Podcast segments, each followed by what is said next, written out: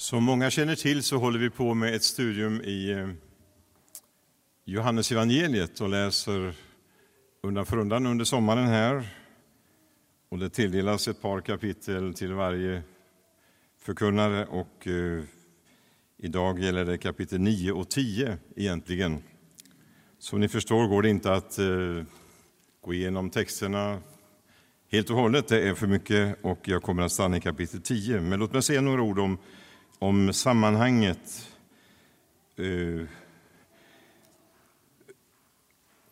det är ju så att Jesus befinner sig i en öppen konfliktsituation med judarna, skulle man kunna säga. Kapitel 8 avslutades med vad som står i vers 59. Då tog de upp stenar för att kasta på honom.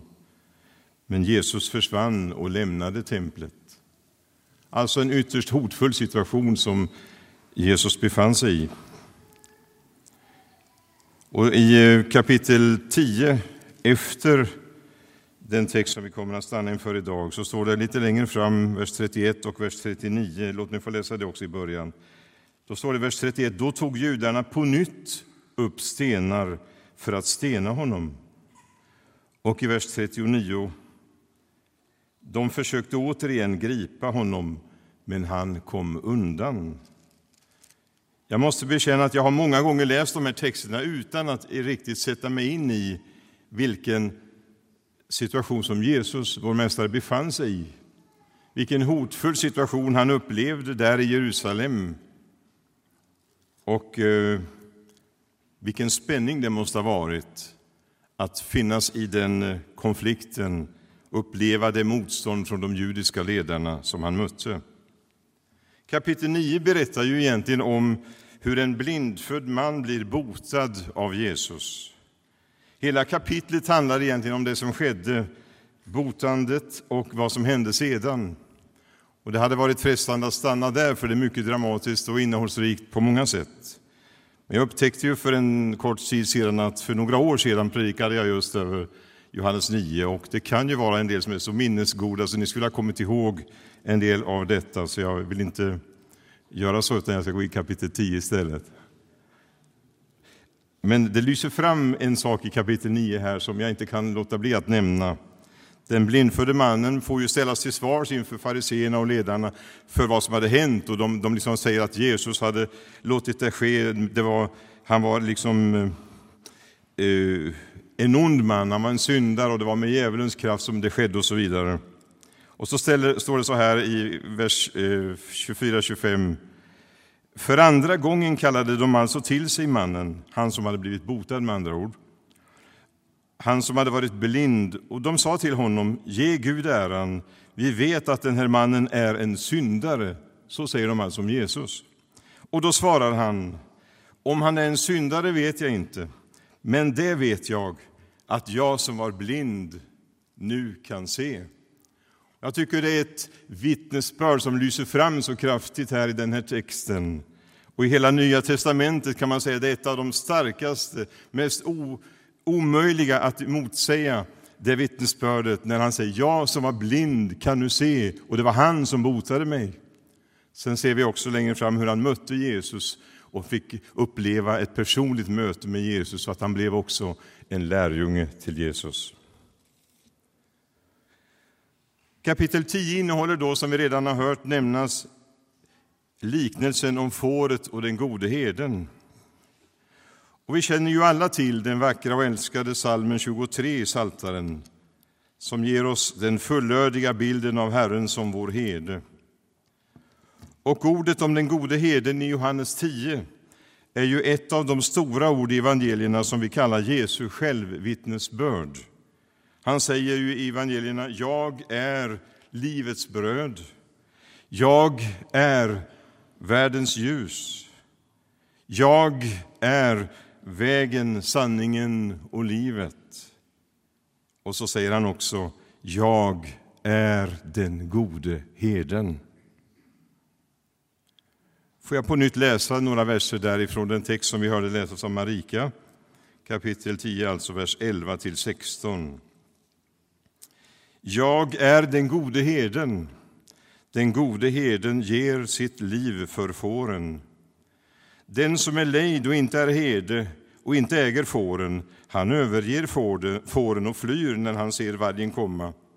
Och vargen river dem och skingrar jorden. Han är ju lejd och bryr sig inte om fåren. Jag är den gode heden och jag känner mina får och de känner mig, liksom Fadern känner mig och jag känner Fadern, och jag ger mitt liv för fåren. Jag har också andra får som inte hör till den här follan, också dem måste jag leda, och de skall lyssna till min röst, och det ska bli en jord och en herde. Jesus är den gode herden. Det finns en liten risk när man använder så vanliga bibliska ord som jag just nu gör. Att du kanske slår dövörat till lite grann. Det här har vi hört många gånger förr.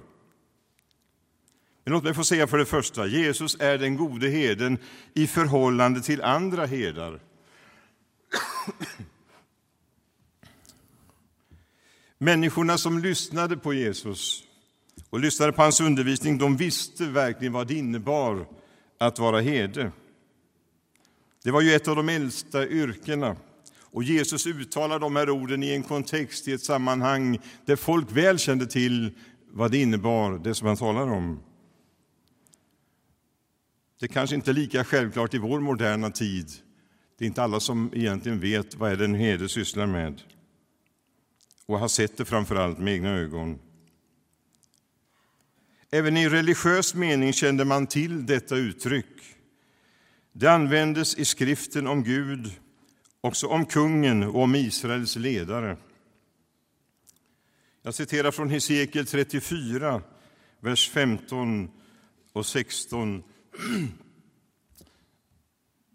där Gud beskriver sig själv som en god och rättvis herde. Jag ska själv valla mina får och låta dem komma till ro, säger Herren Gud. Jag ska leta efter de vilsegångna och hämta hem de bortsprungna. Jag ska förbinda de skadade, hjälpa de sjuka och se till de starka och välmående. Jag ska valla dem på det rätta sättet. Jesus säger jag är den gode heden. Och här gör Jesus en jämförelse mellan sig och andra herdar. Som jag redan har sagt så var det en stark motsats mellan Jesus och hans samtids andliga ledare.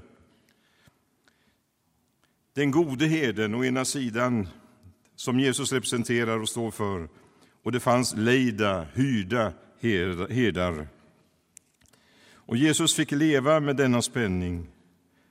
I den text som också har läst förut här så står det ju så här att Jesus säger i vers 12 och 13 i vårt sammanhang här. Den som är lejd och inte är herde och inte äger fåren, han överger fåren och flyr när han ser vargen komma.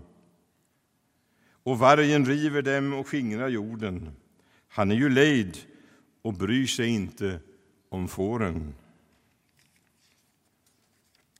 Jesus hade ett högt anspråk när han säger de här orden. Det vill säga, vad han egentligen säger är den gode herden, det är jag. Det är jag och ingen annan. Och det är sant, för det var det som människor upptäckte. Många drogs till Jesus.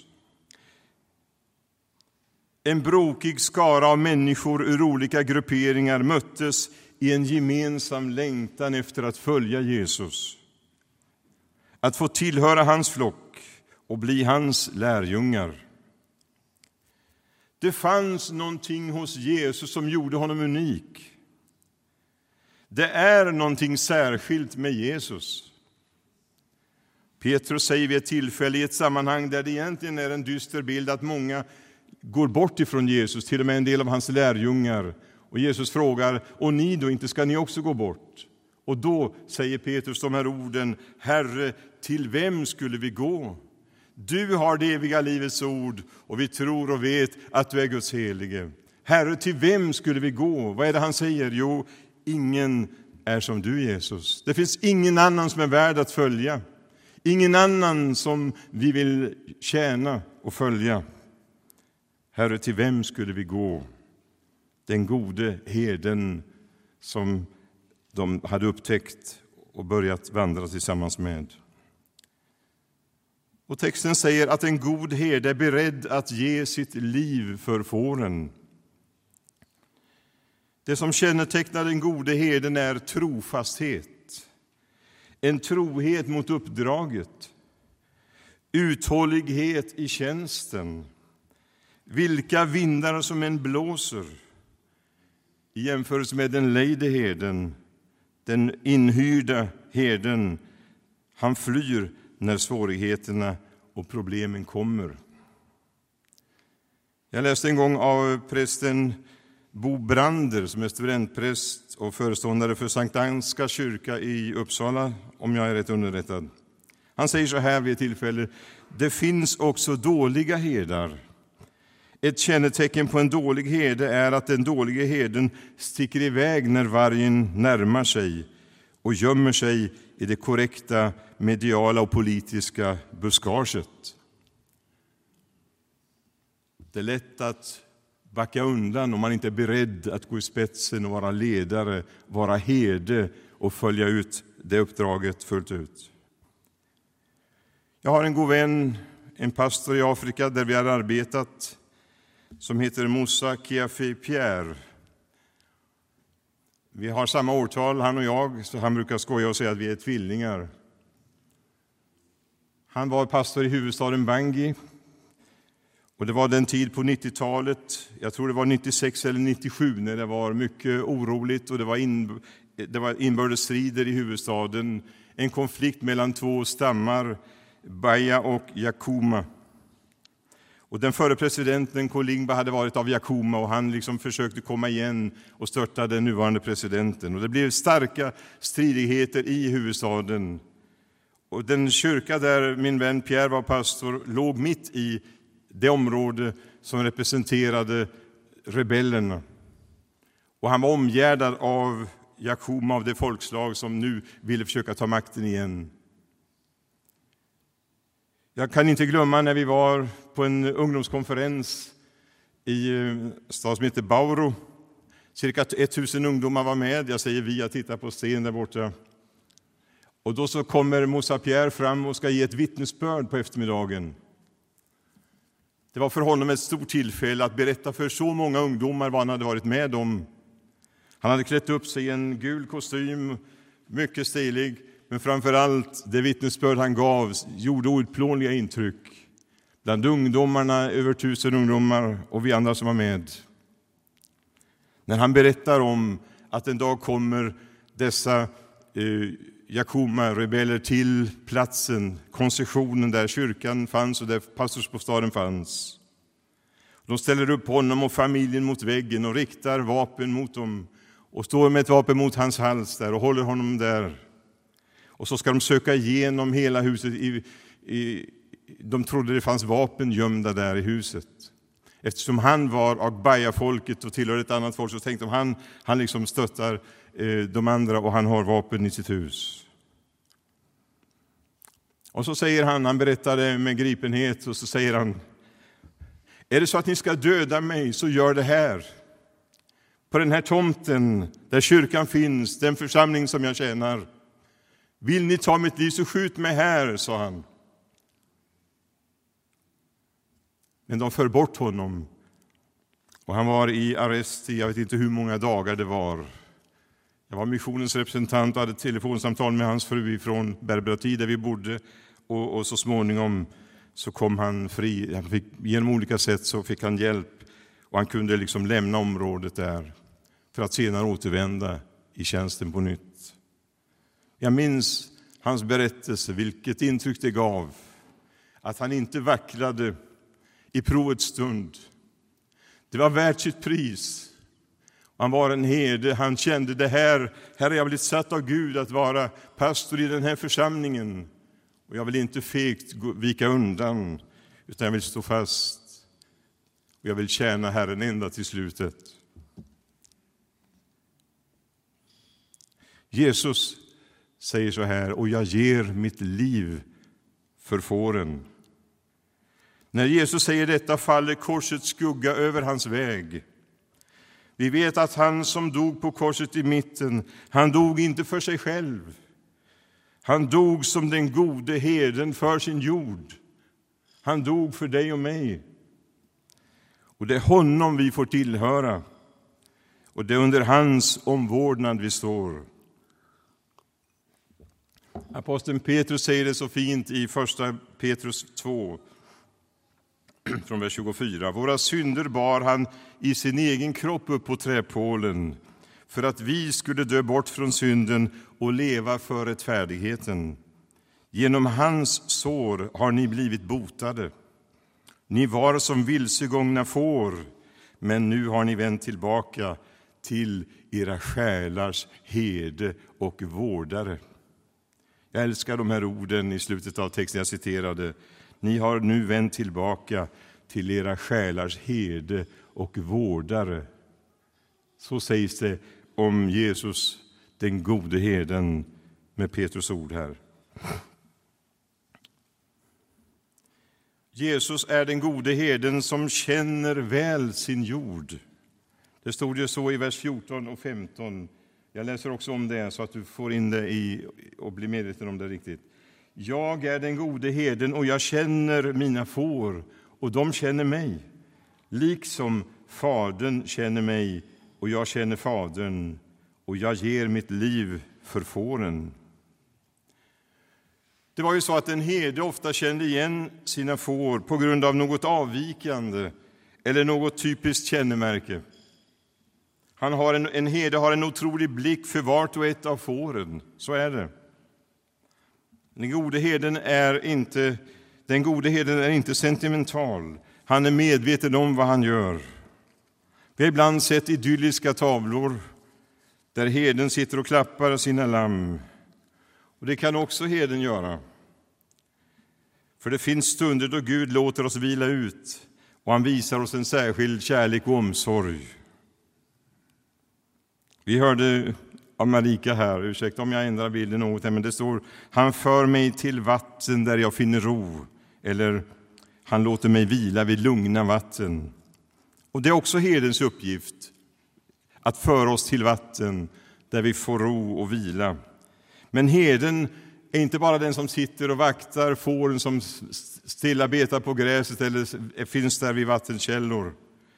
Utan för en herde kan det också handla om att söka upp och hämta tillbaka det lamm som lätt vill sticka iväg.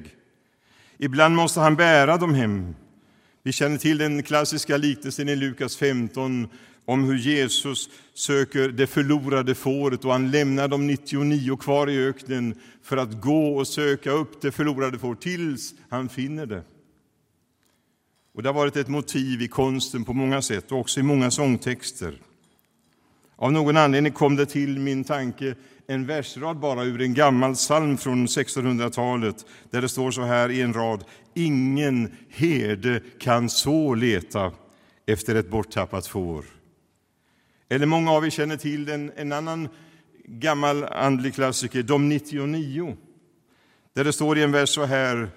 De 99 vilar tryggt i det stilla fårahus men ett på berget, en irrar skyggt förutan allt värn och ljus. Långt bort ut i marken, vild och hård långt bort ifrån Hulde hedens vård långt bort ifrån Hulde hedens vård. Och så fortsätter texten att beskriva ett, en, en dialog där herden ändå säger jag måste gå att söka mitt får tills jag finner det. Och Det handlar också om att herden blir sargad när han går bland törnesnåren där och han letar och han blir skadad, blir skadad själv för att han ger inte upp när han söker det bortsprungna, det förlorade fåret. Och Det är gott att se att den gode herden känner sina får på ett innerligt och förtroligt sätt. På samma sätt som han var känd av Fadern. Då handlade det om en kärleksfull relation han sökte ju själv, Jesus sökte själv i allt göra sin faders vilja. Jag tänker på ibland när Jesus gick upp på berget, högt upp på ett berg för att ensam vara inför Gud, Fadern. Där han söker en total harmoni. Han mötte många gånger störningar och påfrestningar i sin tjänst, i sin utgivande tjänst för andra. Och han kände ett behov av en, får jag säga, en fin justering där det inte fanns en enda svängning som inte stämde i en fullkomlig harmoni med Faderns vilja. Och när han då säger ”jag känner mina får” så är det med den kärleksfulla omsorgen och relationen på samma sätt som han och Fadern var ett. Det är ingenting som känns obehagligt, utan det ger oss en stor trygghet. Om vi har en sådan gudsbild där vi vilar i att Gud är kärlek, Gud är omsorg, Gud är heden, då kan vi känna bara en vila och trygghet när vi läser att Jesus säger ”Jag känner mina får”. Jesus känner våra frestelser. Han känner till vår strid och vår kamp som ingen annan vet om. Han känner till våra sjukdomar och svagheter. Han känner till våra omständigheter bättre än någon annan. Han är närmare oss än luften vi andas, har någon sagt.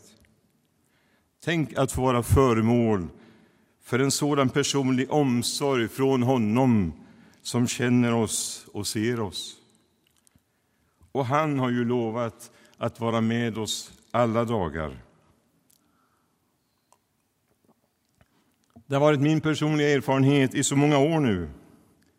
Ofattbara 61 år sedan jag sa ja till Jesus och började vandra med honom. I nästa vecka kommer vi att åka ner till Småland, Ulla och jag, och stanna vid en sommargård som ligger precis vid en sjö som heter Jämsrumssjön. Och jag upptäckte till min överraskning, jag hade inte tänkt på det alls, att om en dryg vecka så är det exakt 60 år sedan jag döptes till Kristus där i den lilla vackra sjön, Jämsrumssjön. Jag är inte sån som söker effekter på det sättet, men det bara kom till mig när jag tänkte på, tänk vilken nåd att ha fått vandra så många år i Jesus sällskap. Att jag fick säga ja till Jesus så tidigt i mitt liv och börja vandringen med honom. Och att jag vet att hur svag jag än har varit och vacklat och stapplat och fallit kanske så har jag aldrig velat släppa greppet om hans hand, hans starka hand som leder. Därför kan jag säga inför er alla idag, unga och äldre, det håller att lita på Jesus. Det finns inget större än att få vandra tillsammans med honom. Vi vet inte hur långt liv vi får, men tänk att idag få säga jag vill tillhöra Jesus. Han är min herde, med allt vad det innebär. Jag får bara vandra vidare i hans sällskap och han har lovat att vara med alla dagar, ända fram till slutet.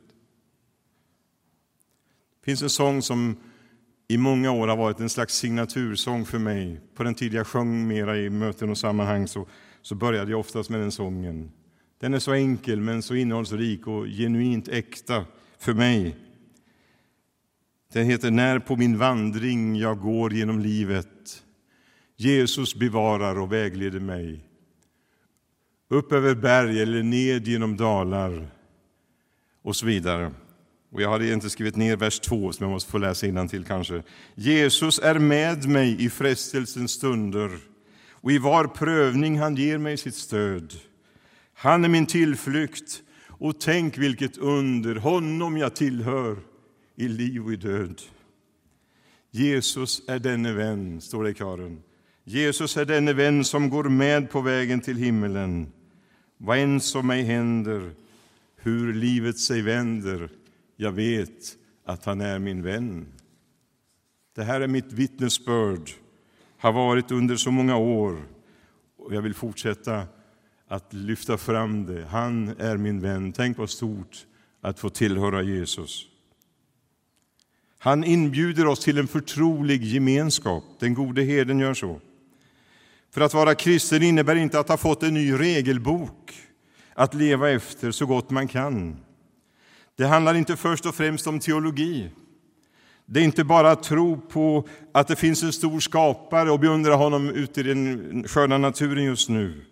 Ett kristet liv är framför allt att ha en innerlig och nära gemenskap med Herren Jesus.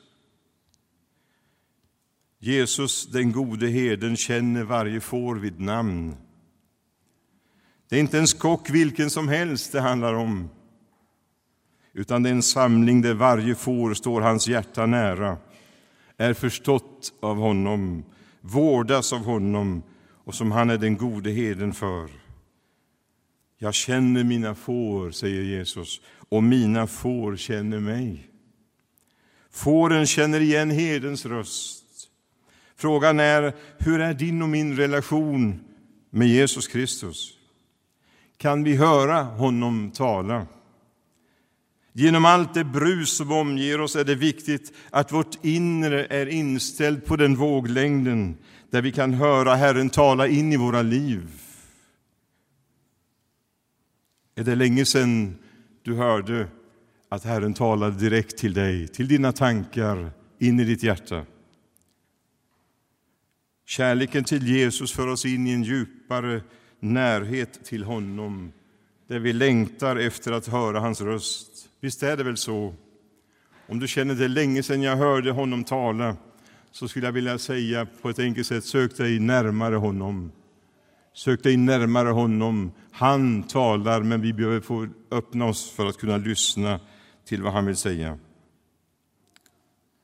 Innan jag slutar måste jag få säga bara, Jesus den gode herden tänker också på dem som ännu inte tillhör hans jord. Han säger, jag har också andra får. Och för mig är det här ett missionsord. Det handlar om ett uppdrag. Också dem måste jag leda, säger han. Och Det är någonting som pågår idag, detta uppsökande där fler och fler ska fångas in i hans jord som följer honom. Detta samlande, denna dragning till Jesus Kristus sker genom församlingens mission i världen. Från alla folk, från hela världen samlas människor till den gode herdens jord. Och det är underbart att veta att den skaran blir större och större utöver vår värld idag. Jesus sa i sina sista ord till lärjungarna så här Apostlagärningarna 1.8. Men ni ska få kraft när den helige Ande kommer över er. Och ni ska vittna om mig i Jerusalem och i hela Judeen och Samarien ända till jordens yttersta gräns.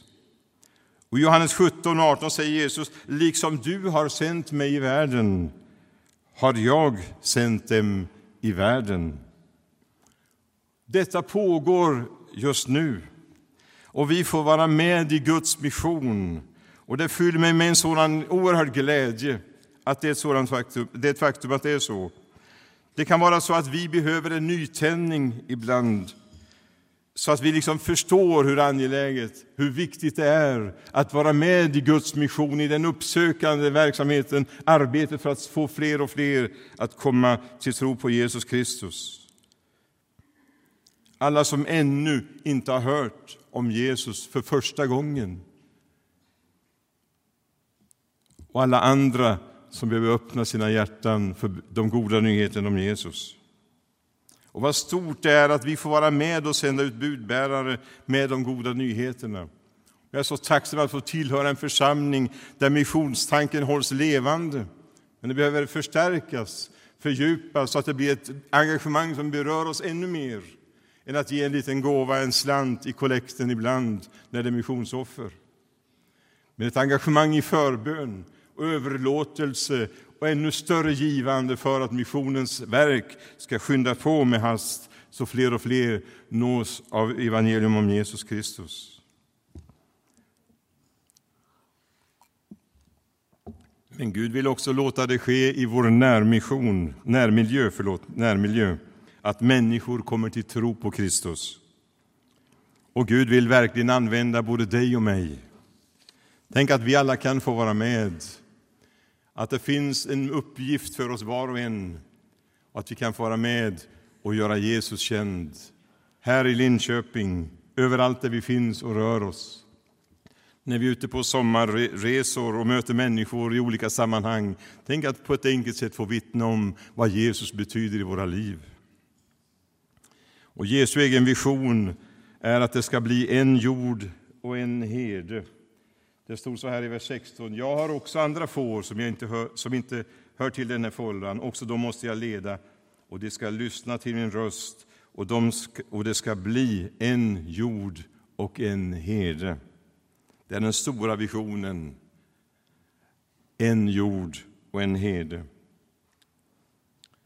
Frågan är vad vi bär på för vision för församlingen, för vår egen stad och bygd. Vad är det egentligen vi drömmer om idag? Frågan är, är vi beredda att lyssna till herdens röst? Söker vi oss in i hans närhet så han får tala in i våra liv och visa oss på vad som är hans plan och vilja för oss var och en den tid som ligger framför. Jag ska sluta med att citera ur framtidsdokumentet som EFK, Evangeliska Frikyrkan, antog med tanke på en vision inför 2020. Där, vi, där man säger så här, och jag vill att du ska lyssna riktigt uppmärksamt. Vi vill präglas av, för det första, fascination för Jesus och hans församling. Fascination för Jesus och hans församling.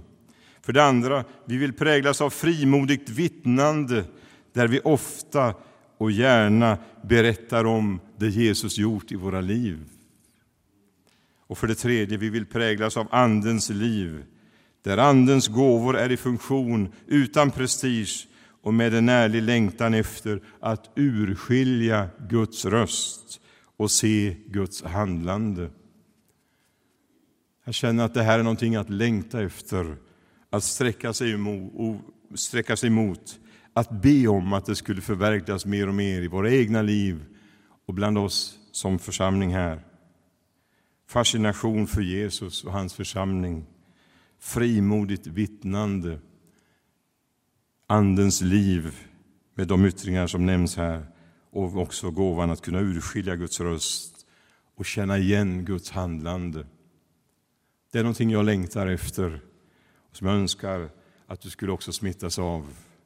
Tänk att få tillhöra den gode herden och känna hans kärlek och värme som strömmar mot oss också den här söndagen, mitt i en ljuvlig sommardag, så kan vi få öppna oss för hans närhet och dröja kvar lite grann och söka honom när vi strax går in i avslutningen av vår gudstjänst. Amen.